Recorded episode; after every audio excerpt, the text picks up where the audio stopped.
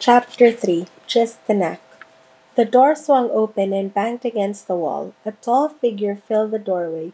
Oops, Becky said with a giggle. See you later, Sadie whispered to Nina. This isn't over, Ozzy warned, and with that, the six ghosts disappeared like bubbles popping into thin air. Only Huxley was left. Yip, yip! Huxley barked as he darted to hide in the back of the room. Olivia, the school janitor, stepped into the room. Her dangling earrings jingled as she looked to her right. They jangled when she looked to her left. They clunked against the heavy brass buckles of her overalls when Olivia looked up at the air above the kids' heads. I heard voices, Olivia said. Lots and lots of voices. Who else is in here? Jeff, Cassidy, and Nina didn't say a word. Olivia didn't scare them. But the snake wrapped around her neck did. With his head raised to look over Olivia's curls, the snake's tongue darted in their direction. Olivia was always saving animals, but the kids had never seen her with a snake before. Why are you carrying a snake? Nina finally asked them. Her voice cracked, and she took a step behind Cassidy. It was a well known fact that Nina hated creatures with eight legs, but until now she didn't realize she was also afraid of animals with no legs at all. Nina wasn't the only one in the room who was scared of Olivia's new pet. Huxley hovered near the back of the room. His ghostly shine had turned sickly shade of purple.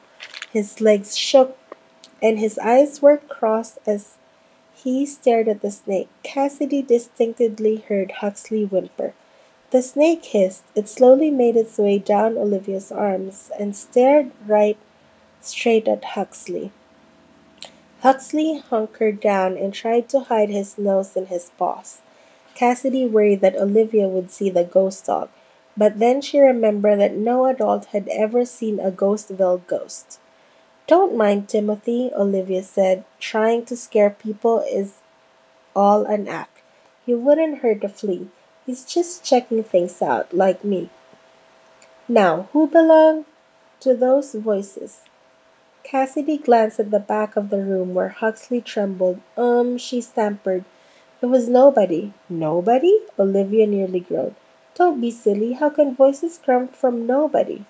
Cassidy did not like being called silly. Someday, Cassidy planned on being a computer analyst for the FBI and computer spies definitely were not silly. Cassidy was tempted to tell Olivia that a ghost had nobody, but Nina spoke up first. We were practicing, she fibbed, for a class play.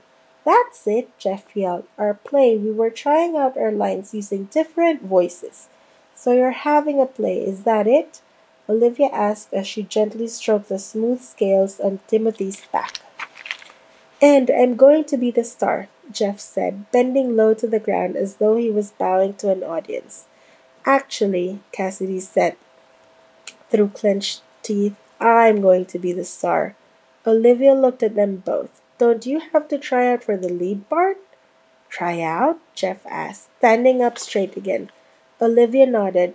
Auditions are always held so the director of the play can decide who is the right for each part instead of arguing you might try helping each other get ready for the tryouts, Olivia said, hoisting Timothy back up to her shoulders. There's room enough for on a stage for everyone to shine, isn't that right, Timothy? Timothy tasted the air in front of Olivia's nose. Then Olivia and her pet snake turned and left the kids alone in the basement of Sleepy Hollow Elementary School. That was a close call. Cassidy said as the three friends grabbed their backpacks to go home. Do you think Olivia saw any of the ghosts? Nina asked. Jeff shook his head and trotted up the back staircase with his friends. Thanks to my quick thinking and my acting abilities, she thinks we were practicing for a play.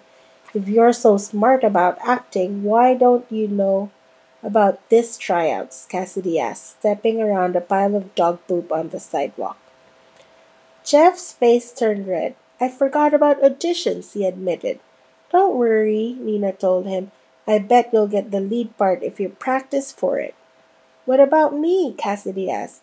Maybe I'm the perfect person for the lead part. Remember what Olivia said? Nina told her. There are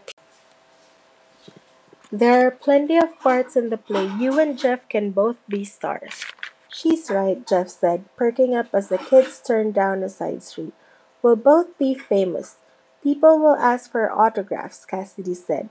And we'll have to ride in a limousine to school, Jeff added. It will be fantastic.